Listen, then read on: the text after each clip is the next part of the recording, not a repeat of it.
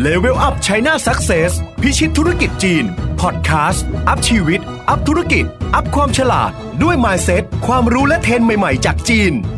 สวัสดีครับ ยินดีต้อนรับเข้าสู่ Level Up China Podcast นะครับที่ที่เราจะมาพูดถึงวิธีการทำตลาดจีน และปั้นแบรนด์ไปสู่ประเทศจีนกันครับ ผมตั้มอิทธิชัยอัธคุยสุนทร Co-founder ของ Level Up Thailand ซึ่งเป็นเอเจนซี่การตลาดจีน ช่วยแบรนด์ไทยบุกตลาดจีนนะครับง่ายๆ ไม่ว่าจะเป็นทางโซเชียลมีเดียนะครับหรือว่าช่องทางอื่นๆนะครับเพื่อที่เราจะทำยอดขายจากเมืองจีนกันครับ วันนี้นะครับเราจะมาพูดถึงท็อปิกหนึ่งที่หลาย ๆ คนอาจจะนึกถึงนะฮะแล้วก็เคยเห็นบ่อย ๆ นะครับ นั่นก็คือวิธีการทำ KOL นะครับหรือว่า Influencer จีนนั่นเอง หัวข้อนี้ครับมีชื่อว่าจ้าง Influencer จีนคุ้มไหมนะครับ วันนี้นะครับนอกจากที่เราจะมาพูดถึงว่า KOL หรือ Influencer จีนคืออะไรนะฮะเราจะมาดูว่ามันคุ้มหรือไม่นะครับก่อนอื่นครับสำหรับคนที่อาจจะไม่เคยอยู่ในตลาดนี้นะครับ KOL ย่อมาจาก Key Opinion Leader ครับซึ่งเป็น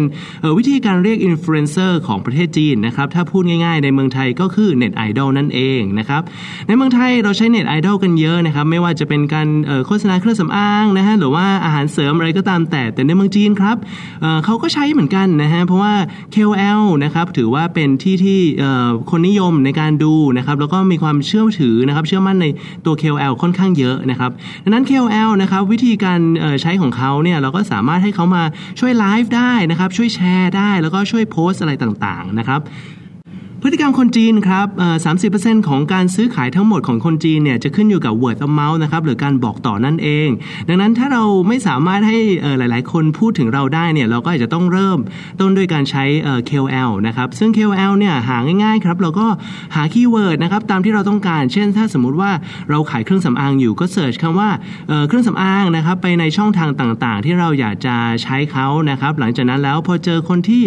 เขาโพสต์ดีๆเนี่ยเราก็สามารถติดต่อเขาไปโดยตรงได้เลยนะครับ โดยส่วนมากครับ KOL นะครับที่เราใช้ก็จะอยู่ในเวยป๋อนะครับ ซึ่งเวยป๋อเนี่ยอย่างที่เราเคยคุยกันไปแล้ว ก็คือคล้ายๆ Facebook ของเมืองไทย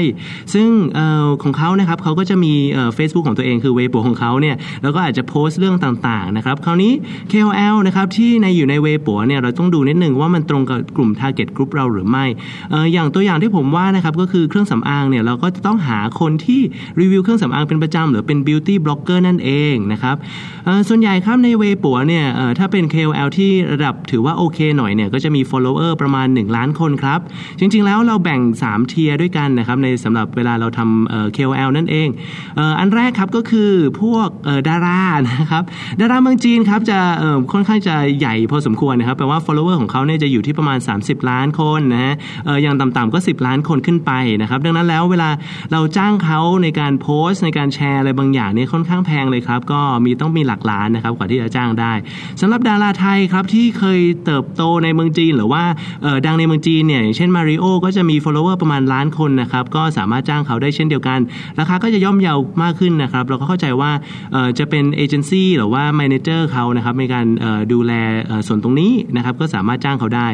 นอกจากดาราครับ tier ที่ 2 ที่เราใช้เป็นประจำนะครับก็คือ KOL ทั่วๆไปนะฮะหรือว่า KOL ที่เอ่อเขาเรียกว่าเจ้าใหญ่นิดนึงนะฮะก็คือจะมี follower มากกว่า 1 ล้านคนขึ้นไปในเวยป๋อนะครับแต่ช่องทางอื่นๆนะครับเช่นเรดหรือเสาหงชูเนี่ยก็อาจจะต่ำกว่านั้น เดี๋ยวเราจะลองดูเดี๋ยวผมจะเล่าให้ฟังนะครับว่า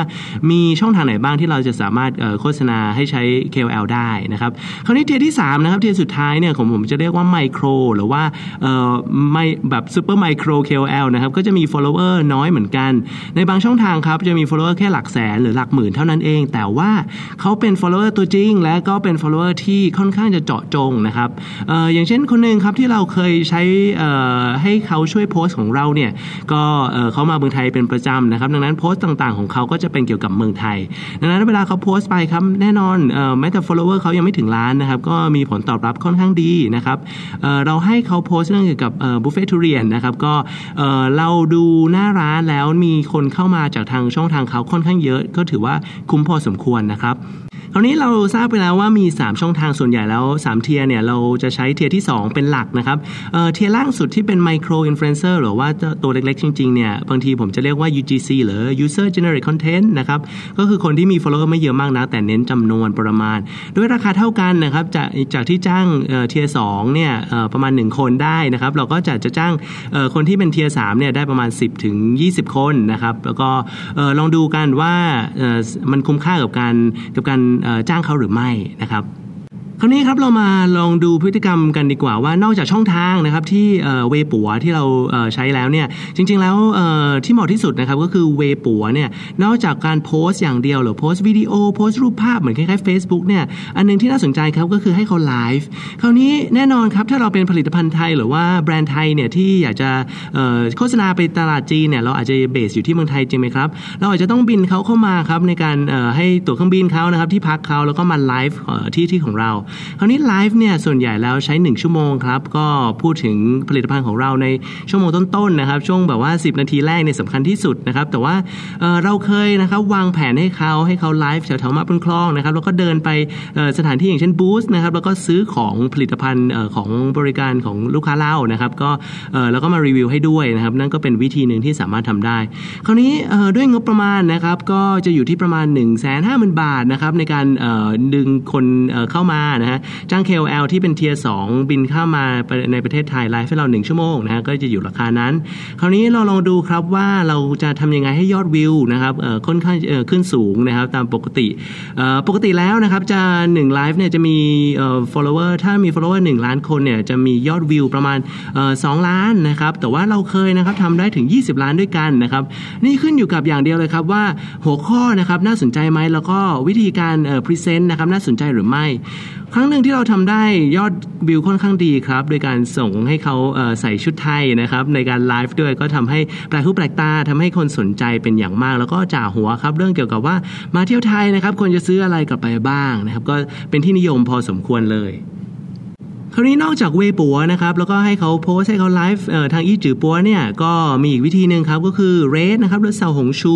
แน่นอนครับคนหนึ่งอาจจะมี follower ทางนั้นเนี่ยไม่ค่อยไม่ค่อยเยอะนะครับถ้ามี follower ล้านคนในเวปัวเนี่ยส่วนใหญ่แล้วจะมีแบบประมาณแสนคนนะครับในเสาหงชูหรือ Little Red Book นะครับคราวนี้แปลว่ายอดวิวต่อครั้งเนี่ยแม้แต่ค่าใช้จ่ายเท่า ๆกันเนี่ยยอดวิวจะอยู่ที่ประมาณหลักหมื่นเท่านั้นเองบางทีก็ถึงหลักแสนนะครับนอกจากนั้นเราจะดูได้ว่ามีคนกดไลค์เท่าไหร่คนกดเซฟเท่าไหร่แล้วก็คอมเมนต์เท่าไหร่นะครับตรงนั้นก็เป็นวิวิธีหนึ่งที่เราสามารถทำได้อ๋อแน่นอนครับวิธีการไลฟ์เนี่ยอันหนึ่งที่ต้องระวังไว้ก็คือว่าเราอาจจะไม่สามารถใส่ลิงก์เข้าไปได้นะครับสำหรับใครที่อยากจะดู KPI ในด้านกดลิงก์เข้ามา หรือว่าคนดูเว็บไซต์เราหลังจากนั้นเนี่ยก็ต้องระวังนิดนึงเพราะว่าใส่ลิงก์ไม่ได้นะครับแล้วก็ภาพบางภาพหรือคอมเมนต์นะครับถ้ามีอะไรที่เกี่ยวกับเว็บพวกแอปอื่นๆนะครับก็อาจจะยากนิดนึงนะครับเพราะว่าเขาพยายามไม่ให้ cross platform กัน แต่ว่าถ้าอะไรที่อยู่ภายในแอปพลิเคชันของเขานะครับก็สามารถทำได้เช่นนะครับถ้าในเวปัวเราก็ให้เขาลิงก์นะครับในไปในเวปัวด้วยกันอย่างเงี้ยได้ แต่ว่าถ้าจะให้ลิงก์ไป WeChat อย่างเงี้ยครับก็ไม่สามารถทำได้นะครับแม้แต่แปะ QR code ครับบางทีก็เขาก็จะโดนลบนะครับก็ต้องระวังกันนิดนึง การติดแท็กการติดแอดอะไรก็ตามแต่เนี่ยก็ต้องก็สำคัญพอสมควรครับแต่ต้องระวังว่าอย่าติดเยอะเกินไป เพราะว่าถ้าเวปัวกับสองชู เห็นว่าเป็นการโฆษณาเมื่อไหร่จะต้องจ่ายตังค์เพิ่มครับในการโฆษณานะครับบางทีก็20,000หยวนนะครับก็อีกแสนหนึ่งเลยนะครับก็ต้องระวังนิดนึงนะครับ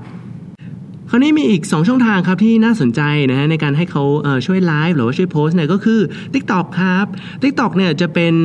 แอปพลิเคชันที่เป็นวิดีโอสั้นนะครับที่ตอนนี้โด่งดังกันพอสมควรเลยนะครับเราก็สามารถให้เขานะครับช่วยทำวิดีโอสั้นเกี่ยวกับของเรานะครับอาจจะเชิงตลกนิดนึงนะครับก็จะทำให้กระแสออกมาค่อนข้างดีนะฮะก็สามารถให้เขาโพสต์ได้นะครับสำหรับเรานะฮะเราเคยให้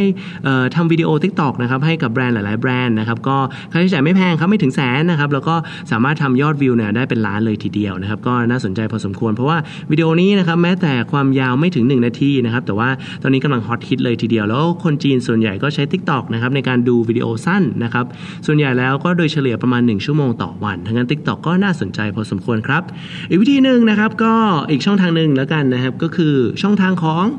เท้าเปล่านะครับ ถ้าใครก็ตามแต่ที่มีการขายของอยู่บน Taobao list ของอยู่ใน Taobao ไม่ว่าจะเป็นร้านของเราเอง หรือว่าฝากคนอื่นขายนะครับ ก็สามารถให้คนใน Taobao ไลฟ์ได้เช่นเดียวกันนะฮะเราเคยจ้างคนไลฟ์ใน Taobao ครับราคาก็ประมาณเดียวกันนะครับ ก็หลักแสนนะครับ แต่ว่า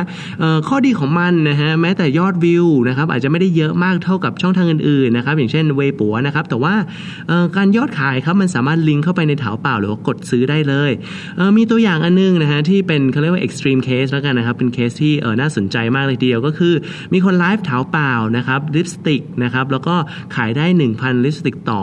เอ่อหนึ่งชั่วโมงนะครับก็คนนั้นคือ Angelababy นะครับถือว่าเป็นเอ่อ KOL ที่โคตรสุดยอดมากนะครับก็เออสามารถลองดูได้นะครับแต่ราคาเขาค่อนข้างแพงพอสมควร ดังนั้นเราสามารถนะครับเออแบ่งแยกเออเขาเรียกงบประมาณของเรา ให้เขาช่วยไลฟ์ใน Taobao ในบางส่วนได้ หรือใครวางใน Jingdong นะครับก็สามารถไลฟ์ได้แต่ว่าผมเข้าใจว่าคนส่วนใหญ่อาจจะไม่ได้เอ่อเข้าไปในนั้นเพื่อดูไลฟ์สักเท่าไหร่นะครับ แต่ว่า Taobao เขาดันตัวเนี้ยมากเลยพอสมควรนะครับ คราวนี้ไลฟ์ครับมีวิธีไลฟ์เดี่ยวกับไลฟ์รวมด้วยด้วยกันนะครับ แต่ว่าผมว่าไลฟ์รวมไม่ค่อยเวิร์กเท่าไหร่นะครับ เพราะว่าเเขาอาจจะไลฟ์หลาย ๆ Product พร้อม ๆ กันก็เน้นไลฟ์เดี่ยวดีกว่าครับแล้วก็วัดผลกันไปเลยว่าเวิร์กไม่เวิร์กนะครับ สุดท้ายนะครับเรามาดูกันดีกว่าว่าคุ้มหรือไม่คุ้มนะครับเพราะว่าเอ่อเว่ปัวหรือว่าไลฟ์อะไรก็ตามแต่เนี่ย KOL คนคนหนึ่งครับเวลาไลฟ์เนี่ยก็เป็นหลักแสนนะครับคราวนี้ยอดวิวของเขาเนี่ยก็อาจจะเป็นหลักล้านนะครับตามที่ผมบอกหรือว่า 20 ล้านก็มีนะครับโดยเฉลี่ยแล้วเราทำได้ประมาณนะครับ2ล้านถึง 5 ล้านประมาณนี้นะครับ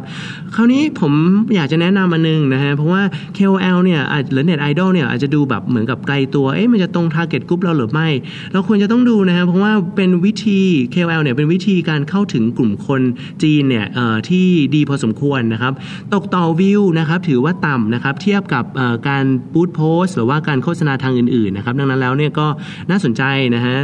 ส่วนใหญ่ครับสำหรับคนที่มีงบประมาณ ผมก็จะเน้นเข้ามาช่องทางนี้ นอกเหนือจากการทำพวกคอนเทนต์ต่างๆ แล้วเนี่ยก็ควรจะใช้ทางนี้ในการสร้างกระแสครับอาจจะใช้เป็นแคมเปญอาจจะไม่จำเป็นต้องใช้ทุก ๆ เดือนนะครับก็ใช้เป็นต่อแคมเปญได้เพื่อสร้างกระแสในเป็นบางช่วง โดยเฉพาะช่วงที่คนจีนเข้ามาบ่อยครับ ก็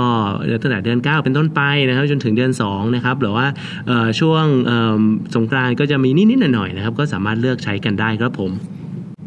สุดท้ายนะครับก็อยากจะทิ้งท้ายไว้นิดนึงนะครับว่าแน่นอนออผมบอกว่าคุ้มแล้วด้วยค่าใช้จ่ายประมาณนี้ก็ได้ยอดวิวดีพอสมควรนะครับแต่ว่าที่สำคัญนะฮะก่อนที่เราจะไปเเลือกใครนะครับแน่นอนเราจะต้องดูเอ่อ engagement ของเขานิดนึงนะครับว่าหนึ่งต้อง target group เราหรือไม่นะฮะอย่างเช่น อย่างที่ผมบอกเอ่อ cosmetic ก็ควรจะเป็น beauty blogger นะถ้าเป็นเกี่ยวกับลงทุนนะฮะหรือว่าอออสังหาก็ควรจะหาคนที่เคยไลฟ์เกี่ยวกับทำนองนั้นนะครับก็เลือกอย่างแรกเลยก็คือเลือกว่าให้ถูกกลุ่ม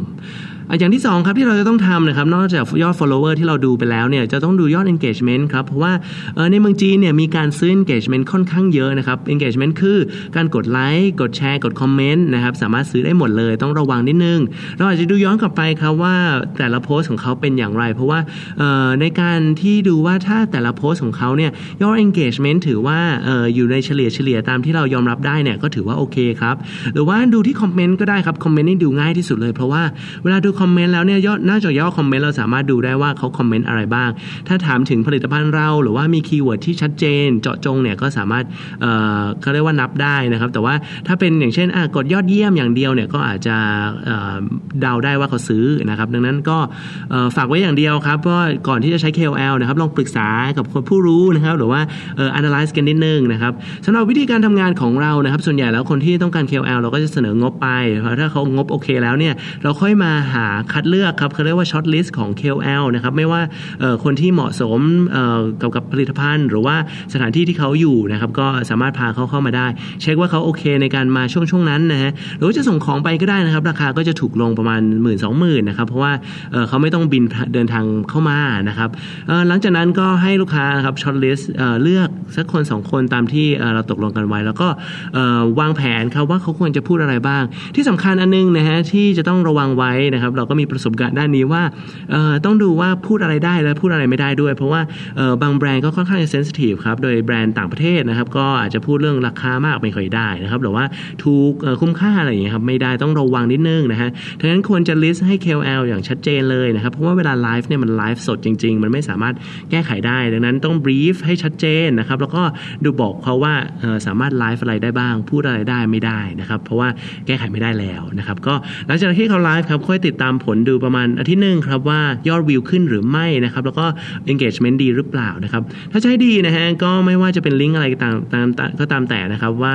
ลิงก์มาเว็บไซต์หรืออะไรก็ตามนะแล้วก็ควรจะดูด้วยว่ามีเอ่อ traffic เข้าตรงนั้นมากน้อยแค่ไหนนะครับ เพราะว่าถ้า work เนี่ยเราก็สามารถใช้เขาได้บ่อยๆนะครับแต่ว่าถ้าไม่ work ก็ควรจะเปลี่ยนคนเอานะครับ วันนี้นะครับก็เรื่องจ้างอินฟลูเอนเซอร์จีนคุ้มไหมนะครับก็ได้ตอบกันไปแล้วนะครับ ใครก็ตามแต่ที่มีคำถามอะไรก็สามารถคอมเมนต์นะครับเข้ามาได้เลย ไม่ว่าจะเป็นช่องทาง YouTube นะครับหรือว่าพอดแคสต์ช่องทางต่างๆ ก็สามารถติดต่อเข้าเราเข้ามาได้นะครับ วันนี้นะครับผมตั้มอิทธิชัยอักุลสุนทรครับ ขอลาไปก่อนนะครับ สวัสดีครับ